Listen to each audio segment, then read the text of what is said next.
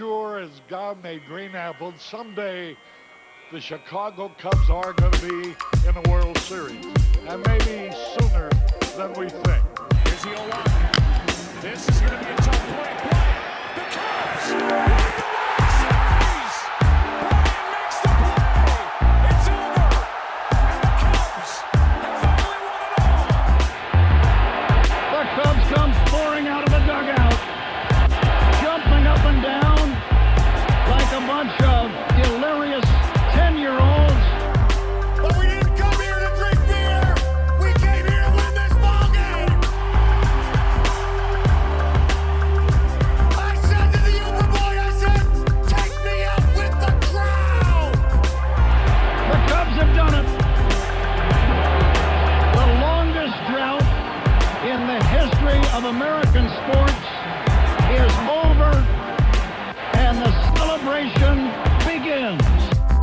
What's going on, Cubs fans? You are listening to Locked On Cubs, part of the Locked On Network, your team every day. I am your host, Sean Sears, and joining me today are two very talented writers and friends of mine, Ryan Davis and Jared Wyllys. Guys, thanks for taking time to be on the show.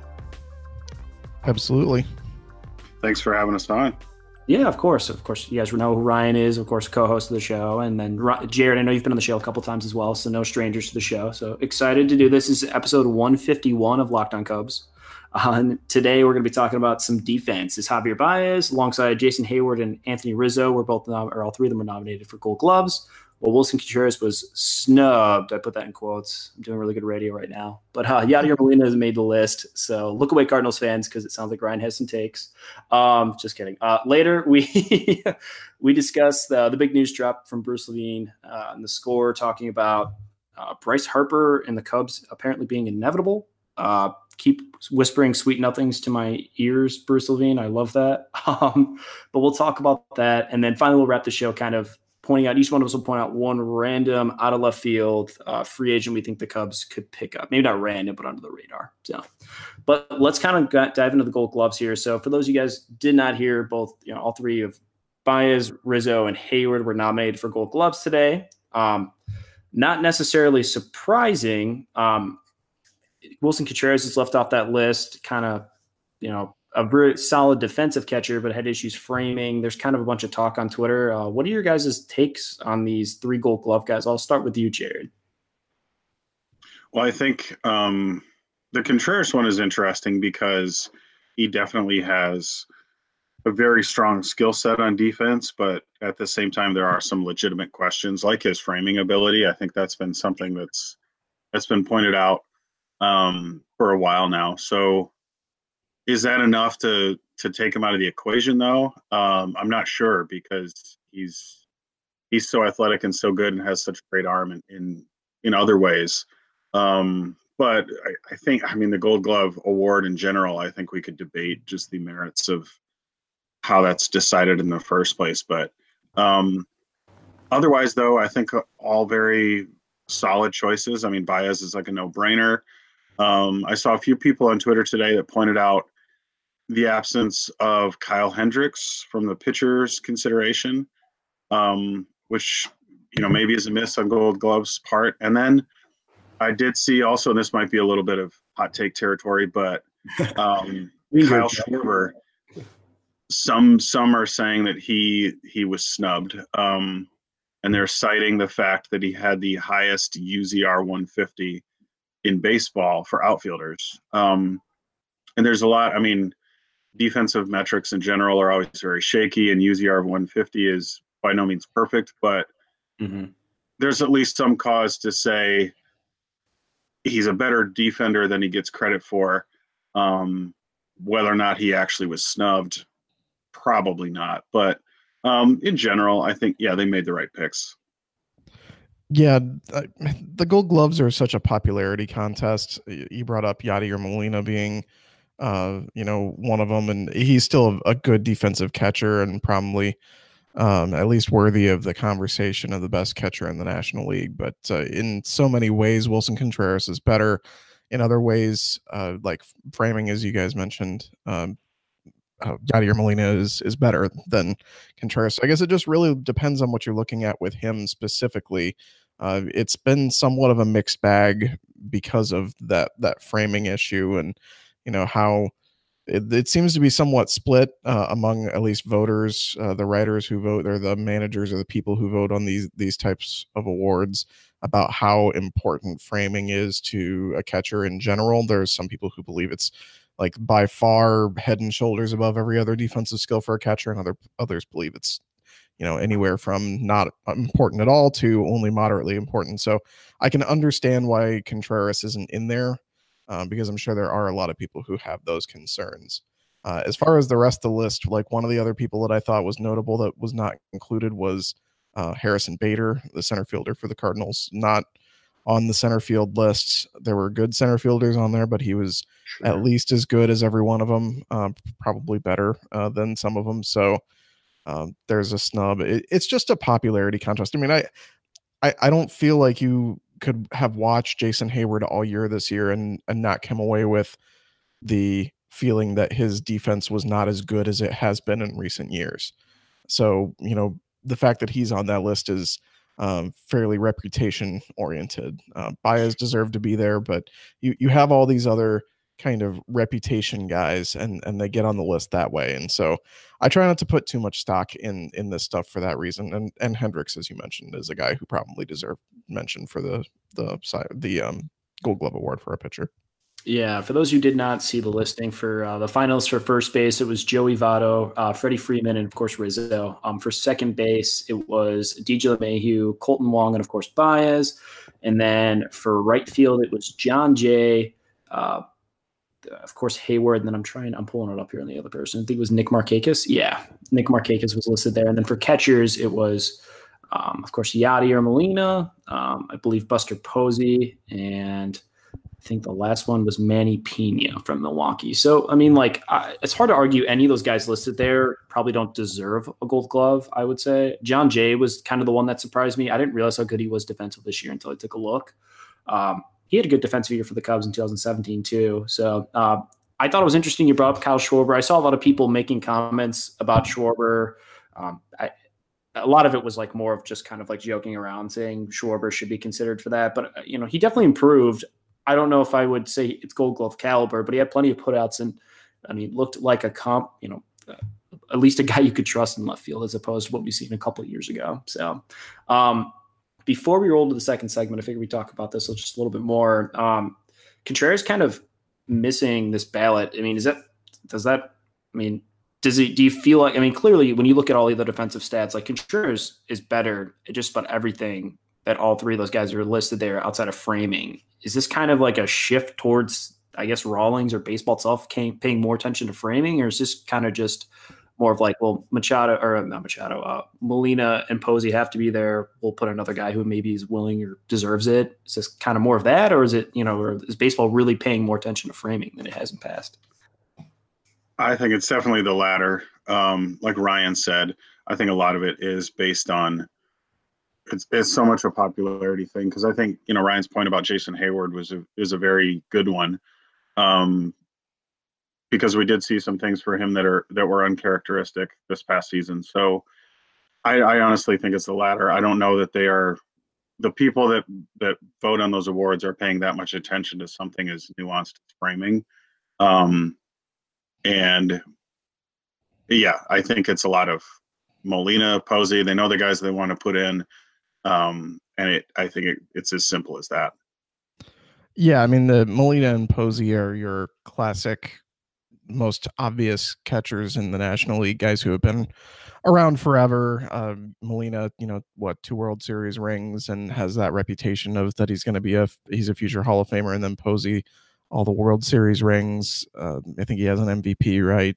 So the, these are guys known for their defensive ability, and they're going to be there no matter what. I just looked up Manny Piña. It looks like he had 19 defensive runs saved uh, as a oh, catcher wow. this year, and I don't think he played. He played in 98 games. So apparently he's a really, really quality defensive catcher. And I've just, I didn't pay that much attention to him at any point in the past. So uh, I didn't realize that. So I, I, guess all three of them, you could say there's a reason why they're there, uh, and it makes sense. And I think it is also part a shift to the the framing statistics um, and and having those be a little bit more out there and more people buying in on that as as the major thing with catchers. So I, I think it's beyond this issue of him not making that ballot for the final three. I, I think it's a bigger conversation point going into the offseason about you know how much of a make or break 2019 is for Contreras with the Cubs as far as his uh, growth as uh, a defensive catcher, framing pitches, and also his growth at the plate. Is that something you think you can get better at, or is that like an innate thing? Like I, I never know framing. I feel like you either have a feel for it or you don't sometimes. But is that like something you actually can get better at? I think you can. Yeah. Yeah. I don't know. Weird. Um, but yeah, Cubs potentially three gold gloves. That'd be nice. I would assume Heyward's probably a shoe in or any of these guys. Like, do we think Baez and Rizzo have a chance of winning this? Is this like legitimately a chance for Baez to actually get a gold glove, or is this kind of just like, well, we probably should include him in the conversation at this point? I I mean, maybe this is too homerish of me, and maybe based on having seen him so much, but I would be genuinely surprised if Baez doesn't get it. Yeah, I, I feel Um, the same way. Yeah, I Rizzo. I think anybody who watches Rizzo with consistency appreciates how good he is on defense. That's true. Um, but I don't know, you know, you know, if you're not somebody that watches Rizzo a lot, I don't know that you would pick up on how good he is. Um, but to me, Baez, that should be like a slam dunk. Yeah, that's kind of how I feel too, and that, that's honestly how I felt the last couple of years. I mean, clearly Baez makes plays that no one else can. Sometimes um, it's probably a toss up between him and Kolten Wong because Kolten Wong had a really good season this year too. I think he led all second basemen in defensive runs saved. So, I guess good conversation. At the end of the day, it's more or less just talking points for fan bases to yell at one another. So, you know, not a whole lot of stock. Yeah, and I mean, there's there's more to. I mean, Kolten Wong, uh, I don't feel like is as good at second base as Baez is, and and like Jared said, maybe that's uh, a little bit of the you know the fact that I watch the Cubs way more than any other team, and Mhm. you know, I watch the Cardinals a decent amount too, but um, I I just don't feel like Wong is is quite the the the athlete that Baez is at second base. So I I would be surprised if anyone comes away with it other than Baez, and for that second reason about it being a popularity contest. Baez was so popular this year among you know, Yeah. not just Cub fans but all of baseball.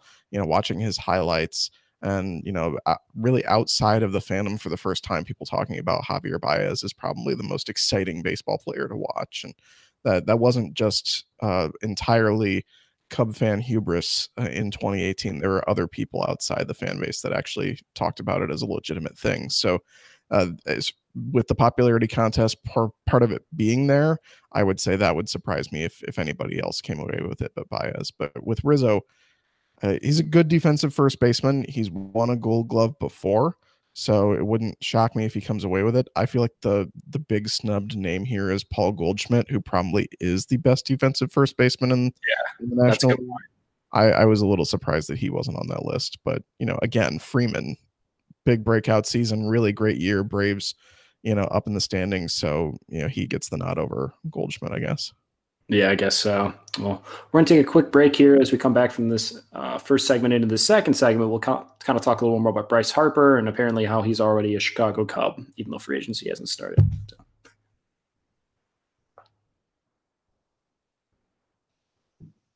All right. So, for those of you who did not see the news, I don't know how you missed it at this point. It was plastered all, all over every big major news source. Uh, Bruce Levine from 670 The Score uh, put out an article kind of talking about Bryce Harper and his likelihood of coming to Chicago. It seems like it's, you know, for most fans, I feel like just connecting the random like dots of him wearing like a bull's head, his dog being named Wrigley, being best friends with Kris Bryant, all sorts of stuff like that. It just seems like they've already assumed Bryce Harper is a Cub. Just like how a lot of people assumed Alex Cobb was a Cub for like a week and a, or like was like three weeks or something like that last offseason. Um, but clearly, there's a lot more stock behind Harper. He's one of the best players in baseball. Adding him to this roster would be huge. I guess. What did you guys make of this news? Is this actually news, or is this kind of like what we're all kind of expecting at this point? You start. You can go ahead and first, Jared. Um, well, it's interesting because it it feels like non-news, while at the same time I think it is legitimately news, and I and the reason I think that is because Bruce Levine is a pretty well-connected guy. Yeah. Um, and so if if he's putting that out there, it means something. He's talked to somebody. He's hearing things from someone. Um, because I've spent enough time around him to watch how much he works his phone. Um, he is in pretty constant contact with with different people. Um, and I know he's got a direct line to Scott Boras. So, um, yeah, if Levine's putting it out there, there's something. Uh, but at the same time, like I said, it feels like non-news because even without Levine reporting it, it's the outcome that I think everyone has just sort of been expecting for a long time. Um, and you know, there, like you pointed out, there's a lot of little reasons for that that we look to, but ultimately, I think for Harper, it's going to come down to he wants to make justifiably wants to get a big contract. Mm-hmm. I think he's going to get that no matter where he goes. Um, but I think for Harper, the frustration of not being successful in Washington in the postseason that that's something I, I think is going to motivate a guy like him as well. And so he's going to look for the opportunity where he can he can have some postseason success because he's a generational talent, but he's also, you know, to some extent, you're judged by what you do in the postseason. Um, so if your postseason legacy is confined to a couple of first round exits, that's just that's not what you want. Um, so ultimately, makes a lot of sense for him to come to the Cubs. But again, if Levine's putting it out there, there's there's something. Yeah, a couple couple things I wanted to to say about uh, all of the what you just said. I, I just wanted to play devil's advocate and look at it from the other side. Although I generally agree with most of what you said. Um, the devil's advocate of it is that Bruce Levine really is tied in, and he does have that direct line to Boras. And you know we've we've seen Bruce with his gigantic font on his phone, just constantly texting a million people, and with, with Boras, I mean that there is uh, obvious reason to want to get that message out there that the that the Cubs yes. are extremely interested and um, you know paint a picture like um, for the other teams like man it really does look like Harper wants to go to Chicago. If if I'm the St. Louis Cardinals, and uh, just as an example, I don't think the Cardinals necessarily are going uh, balls to the wall for Harper, but if they if they really wanted him, they'd know that they really have to come in and, and blow him away to get him away from the Cubs. So it really plays into his and Scott Boras's hands to get to for this to be out there that way. So that's my devil's advocate look on on how true it necessarily is that Harper to the Cubs is this like big inevitable. That's where he, you know, is dying to be. And and from the other angle of it, Harper eh, so so Mike Trout is the unquestioned lord and master of Major League Baseball, but Bryce Harper, he it's kind of starting to feel like he's the LeBron of baseball uh, in that he had ha- early, very early on, he was you know very similar. This young kid, straight to the pros, uh, straight to Major League Baseball, like LeBron was straight to the pros out of high school. He you know, had this attitude, and there people were split on him. Like some people loved him because of the talent, other people loved him or hated him because of his personality. And now it feels like he might do to Cleveland what LeBron initially did was bounce because he couldn't win there, and then go you know, sign in a place like Chicago with the Cubs with a team that's already built to win, and then just kind of coattails his way to uh, a championship, kind of like the way the LeBron really rode with Dwyane Wade and Chris Bosh to championships. You know, he would kind of have to sign with Kris Bryant. So I don't know. it's a really interesting thought to me. You know how some people might view it the way people viewed LeBron's championships in Miami as kind of like, yeah, they count, but you know, was he really able to carry himself there, or did he have to uh, find a situation already pre-made for a championship?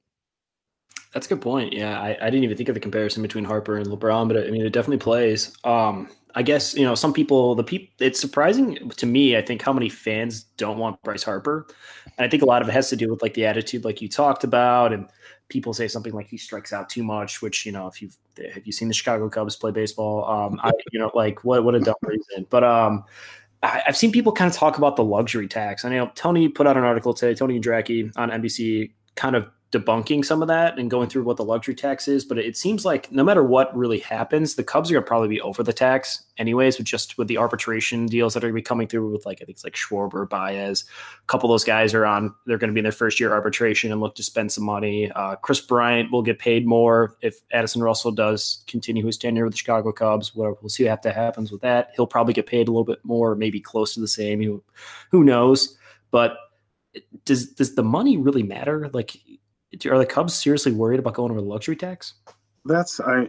It's it is a weird thing to see fans so concerned about the money that the team is spending because the team is not they are not going to spend that money unless they feel comfortable spending that money Right. um, if they make the decision that they are fine with going over the luxury tax then what on earth does it matter to me um, right. so it's a strange it's a strange angle i think to take like who cares if they're over the luxury tax if they don't care why should i um and and i understand like the the comments about his attitude but honestly i think the cubs could benefit from a little bit of an edge um Sure. they're they're such a like chill laid back group and a lot of that is you know that's Maddon and that's kind of his you know the, the clubhouse culture that he cultivates. And even with you know some of the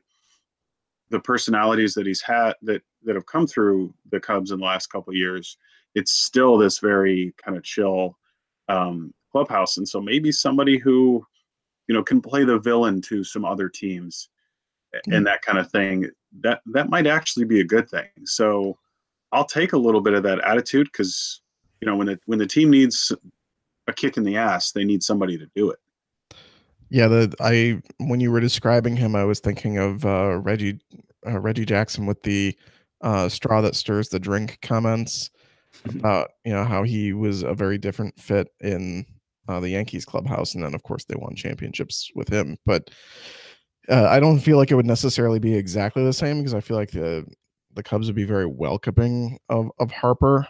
But yeah, I can definitely see how maybe a little bit of an attitude shift or at least a little bit of um not necessarily division in the clubhouse but kind of like you know that that guy that gets angry about the losses and is vocal about it or um you know speaks his mind a little bit more freely than a lot of those guys tend to do.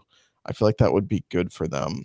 You're right they do have a lot of really laid back personalities and guys who are sort of bland uh, in the way that they speak to the media, which you know is the their way of speaking to the fans directly. There's a, there's a lot of a lot of vanilla in that clubhouse, uh, for better or for worse. So yeah, I think I think uh, spiking things a little bit up with with Harper would be good for them in that sense as well.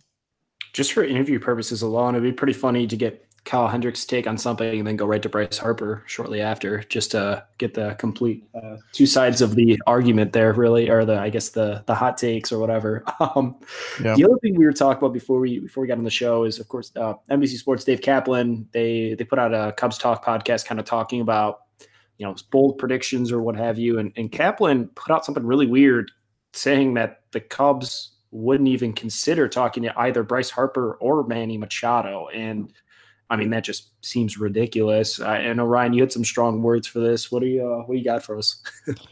Yeah, I mean, I, I have a lot of respect for David Kaplan and how hard he works. I want to get that out there right away. So this isn't this isn't any animosity towards him, but He also at one point worked for NBC Sports, so clearly Yeah. working relationships with them. on uh, either at one point or ongoing, depending on how next year goes. But yeah, so it it kind of makes me wonder uh, who he's hearing that from.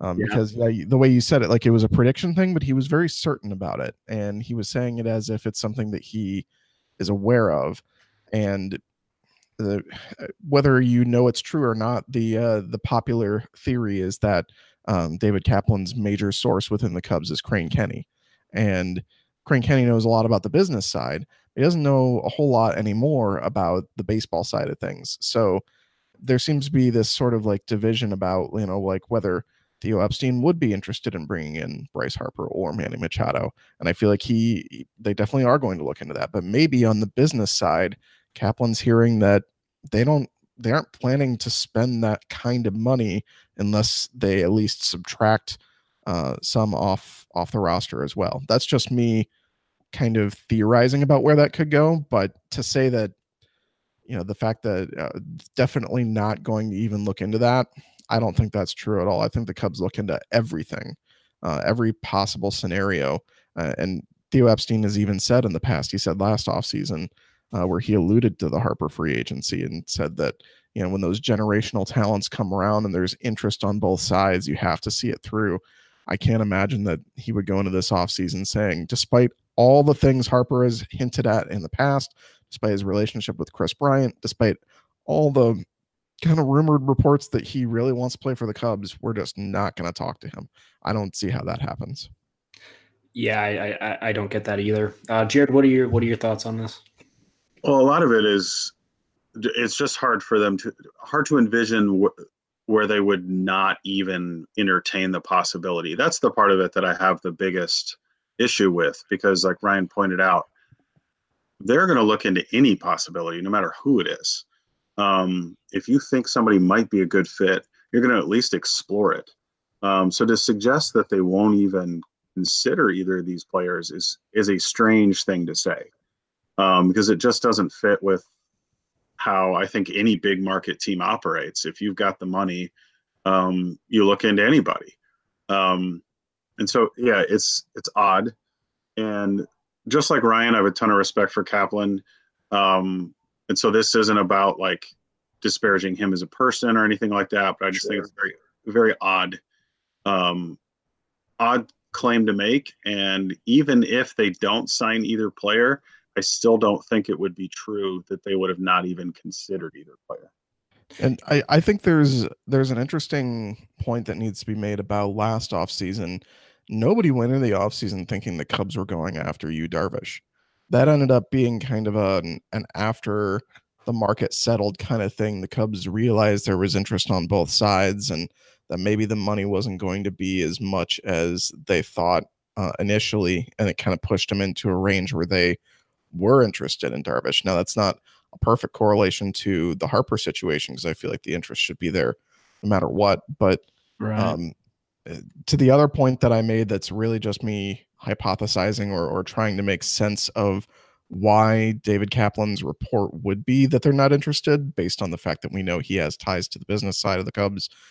It makes me wonder what the internal conversations have been about what the budget's going to be for next year uh, or whether they would be willing to take on that sort of long-term contract for, let's say, ten years, three hundred million dollars. Um, it, it, makes me wonder if if they would basically need to sub- start subtracting salaries based on what the budget projection is. And, and Jason Heyward's an obvious one. He's making, you know, uh, basically a hundred and like 106 million over the next five years. That would be an obvious one to try and move off the books. I'm curious if that's something that is basically a if we do sign Harper, it it kind of has to mean Hay- Heyward being sent somewhere else.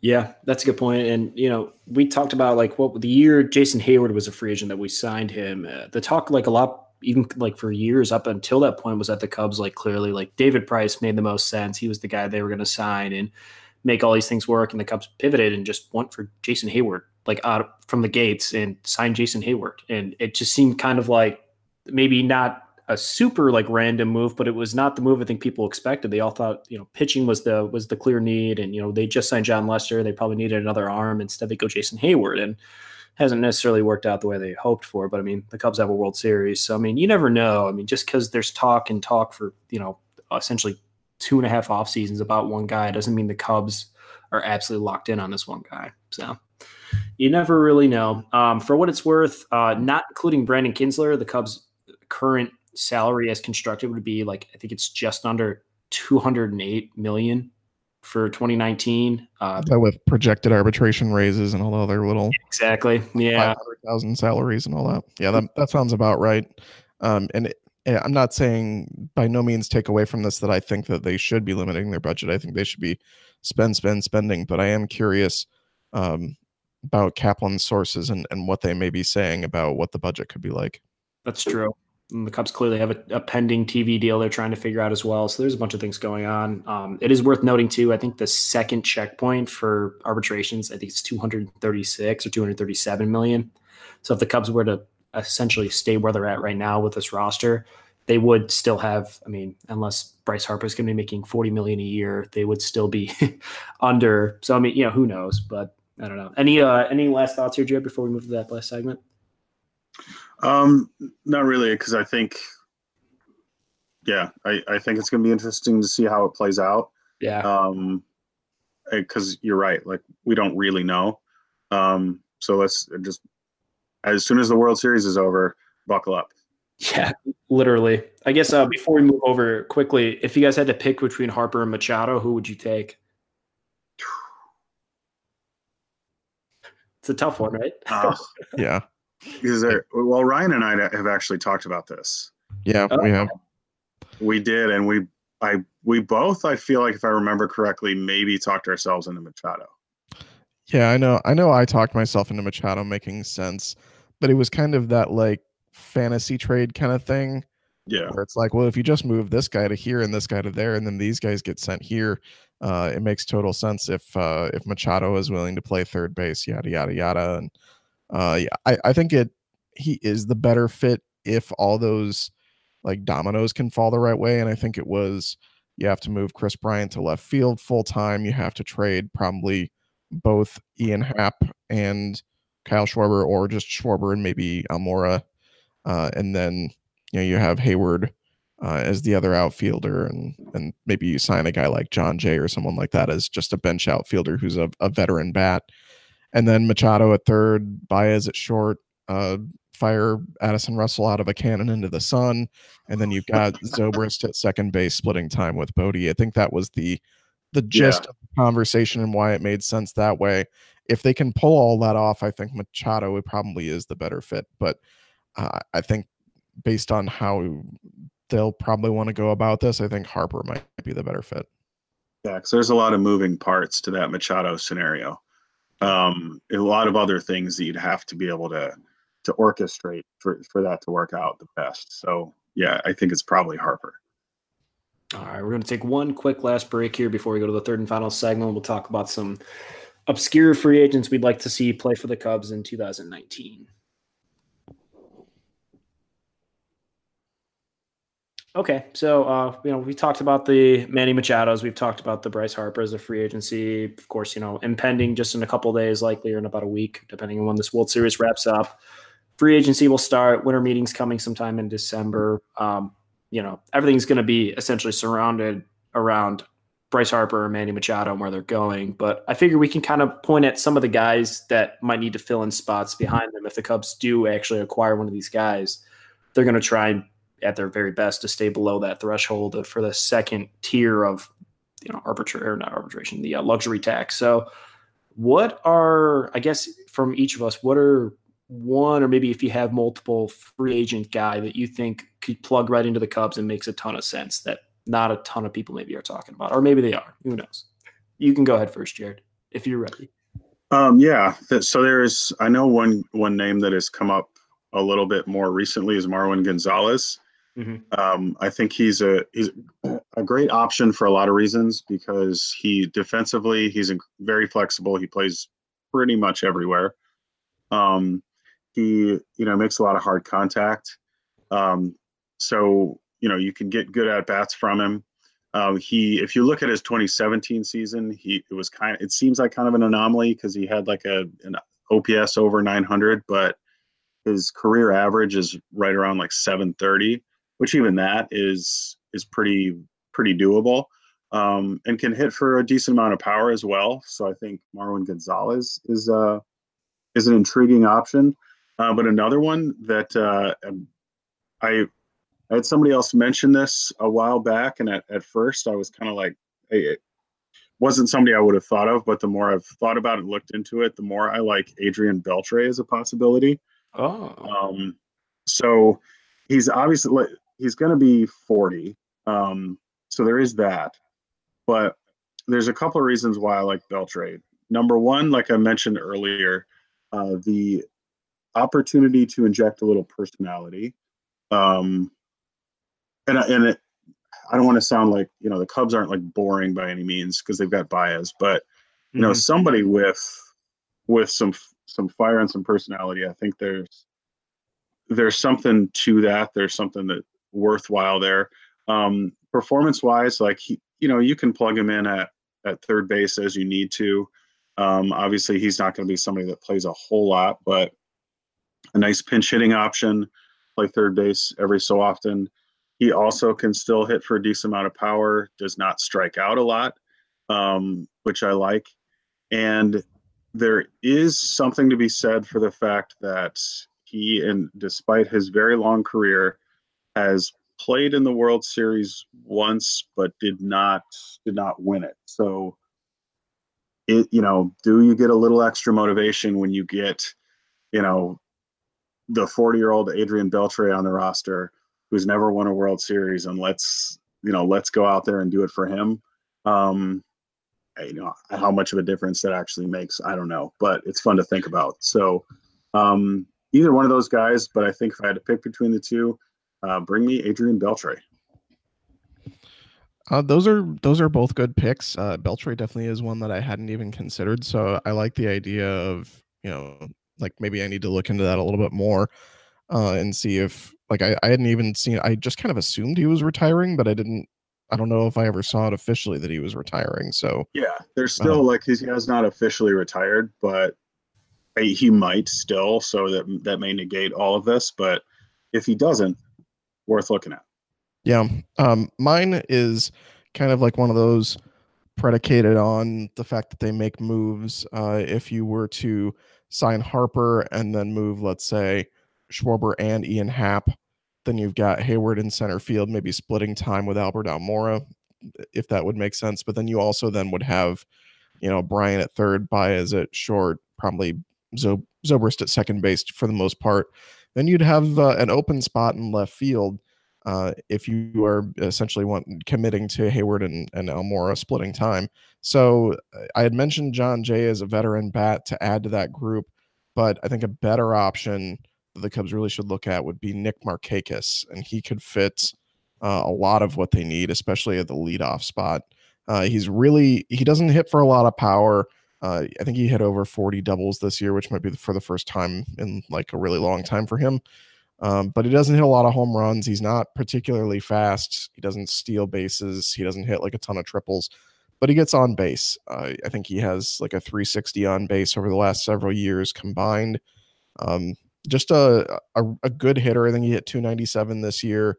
He collects hits uh, at a ridiculous rate. I think better than the average fan realizes. He has uh, over 2,200 hits in his career. So um, there's an outside shot. He's going to be 35 next year, but if he played five more years uh, and collected 160 hits a year, he'd go past 3,000. So um, Markakis, that's a guy that I think if the Cubs make some moves with their roster, would make sense as a maybe if not everyday outfielder, but a guy who plays most days. Um, could play left field for you uh, with Harper and Wright and Heyward slash Almora in center, and maybe Almora takes some of the, the time from Marquez as well. So um, that's a guy that I think would be a really good fit if you move Schwarber and Happ.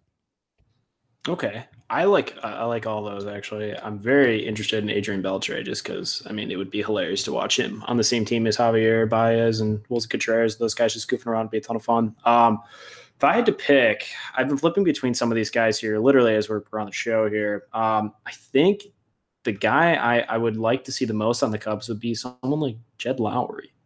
Yeah. I think he's an interesting guy. He's had a really good season, clearly. Um, I think he'll be a hot commodity just because he had arguably his best season ever. You know, at age 34, and you know, it's kind of tough to figure out what he'll be, but clearly up for a Gold Glove. He hit a career high 23 home runs if he can give you at least a portion of that and play solid defense, if the Cubs do decide they need to keep, they decide they want to keep, I guess, Addison Russell, having Jed Lowrie on your team at the beginning of the year would definitely help maybe supplement some of the, at least defensively, it helps. And whatever he brings offensively should be pretty solid. Um, I like him. And then uh, Martin Maldonado is another guy I'm interested by. I think he'd be a solid backup catcher. Um, I think he could fit. His bat does a little something sometimes. Uh, you know, I mean, he's nothing fantastic, but I feel like as a backup catcher, that'd be nice. Uh, I wouldn't be opposed to bringing someone in like Jonathan Lucroy too. That's an interesting guy too. He's kind of had some pretty bad seasons these last couple years. He pretty much had an awesome season that his last year with Milwaukee, and then since then it's just kind of collectively gotten a lot worse. Um, but I like those guys. I think those are kind of my picks. I, if I had to pick, I would say Jed Lowrie is probably the guy I'd like to see the most. Yeah, those are those are good picks too. Uh, I've seen a lot of people talk about Maldonado. I've seen people talk about Lowrie. I, I, f- I feel like those guys are you you know, maybe not like you know likely isn't the right word, but they're they should be at, uh, high up on the list. Uh, as far as like a backup catcher, I could see the Cubs going back to Rene Rivera, who played it on the team in 2017. Uh, had uh, an injury filled 2018. He's going to be 35 years old. Uh, probably won't cost more than maybe like two million dollars. Might even come on like a minor league contract. So uh, that's a guy who uh, is a, a decent backup catcher for a guy like Contreras. Um, that that could be a, a really good fit in this team, especially you know being a, a Puerto Rico guy uh, fitting in that clubhouse would be very, uh, you know a, a really easy transition. Um, especially because he's a guy that they've had before. And I think that that most of them liked him. Yeah. So, um, any other last second toss-ins you guys want to throw out there before we uh, we wrap up the show? Hmm. I don't know, Jared. Do you have any uh any big declarations that you want to make for for everybody? I I think that the Cubs should uh, sign everybody and and be good next year and win all their games. I don't know about that. Yeah. That seems kind of risky. my my big declaration is that I I believe that the Cubs should also sign everybody. They should sign Harper. They should sign a backup catcher. They they should sign probably two relievers. Adam Ottavino is a guy that we haven't even talked about. I feel like he should be high on their list. I think they need to stack Yeah. their bullpen with with quality relievers and sign Harper. Make a few moves. Maybe they get guys for their bullpen by trading guys like Schwarber and Happ. Uh, which, if you had said trading those guys for relievers as recent as last year, I think people would have, you know, clutched their pearls about it. But with the way bullpen usage has changed, I think that's that could be a smart move. Uh, so that that's my big declaration. Do all that stuff and win hundred plus games next year because uh, at least it looks like you're going to have what three years in a row that the team with the most wins in baseball or or like at least 104 or 103 wins they're going to be your world series champions so um, maybe that's that's the best way to do it now is try and figure out a way to win like 105 games next season yeah, no sweat. yeah. Yeah. If the Cubs want to do all that, I'm cool. with That that's that would be my takeaway. I mean, do Yeah. what you want to do, guys. But you know, we saw how how well winning 95 games worked out for him this season yeah, God. Bunch They needed one more, just one more. then they could have been swept in the nlds Yeah, by the Brewers, it would have been great. yeah it would have been a lot of fun It was still worth going to the game that we saw Ri- Rizzo pitched. I'll still I say it's worth it. Um, that was of course Jared Wyllys. Uh, you can follow Jared at J Wyllys, which is W Y L L Y S. Um, Jared's writing for Sporting News, NBC Sports Chicago, Chicago Mag, kind of all over. Um, and then Ryan as well uh, writes for NBC Sports Chicago, has done stuff for Sporting News, The Athletic, Bet Chicago, and then he has his own uh, Cloud City Chronicle podcast he does. And then you're also doing some high school sports too, as well, Ryan, right? Yeah, um, football playoffs. I'm I'm doing a football playoff game next week uh, here in Springfield, doing the Chatham Glenwood game, uh, which is a lot of fun. I've been doing football for my local newspaper all season, and then last year I did basketball too. So I'm sure that in the in the in the winter I'll be spending my Friday nights uh, sitting at the the press row of uh, some basketball courts. of course. And then you can find Ryan, of course, at Ryan Q Davis. And then uh any other did you want to shout out Mark Hamill? I know you guys are friends now, right? Yes, Mark Mark and I are best friends. For a very short period of time, something I tweeted at him and his response was his pinned tweet on his Twitter account. So I can always have that. Took a screenshot of that on my phone. Yeah, Uh, would I would have done the same. yeah, I I have the uh the glory of having asked a uh, an innocent question tongue in cheek just as kind of a joke and drummed up a whole lot of uh last jedi hatred on twitter. So that was that was cool. I i tweeted at him. I was watching empire strikes back. We're going way into star wars now but which is perfect for a cubs podcast.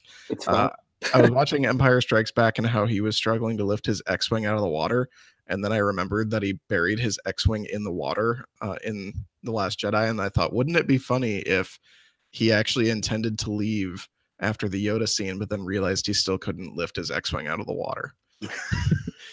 He's just stuck. Yeah, it was just a total joke, and so Mark Hamill took it took it very seriously and was like. Uh, more importantly, what do you think? People need to stop asking my opinion on all this stuff, and just like it was, I was just joking, but whatever. Uh, thanks for responding. And then it was just like uh, a cavalcade of Star Wars fans well actualing me about the fact that he had used part of his X-wing for the door to his little hut, and the fact that you know Oh, he's strong enough to project his image across the galaxy, he's strong enough to lift his X-wing, and I'm just like. I feel like this was pretty obviously just a joke, right? Yeah, we're applying physics to Star Wars right now. Are we really Yeah, doing it's this? like, oh, it was a joke. Stop it. Leave me alone.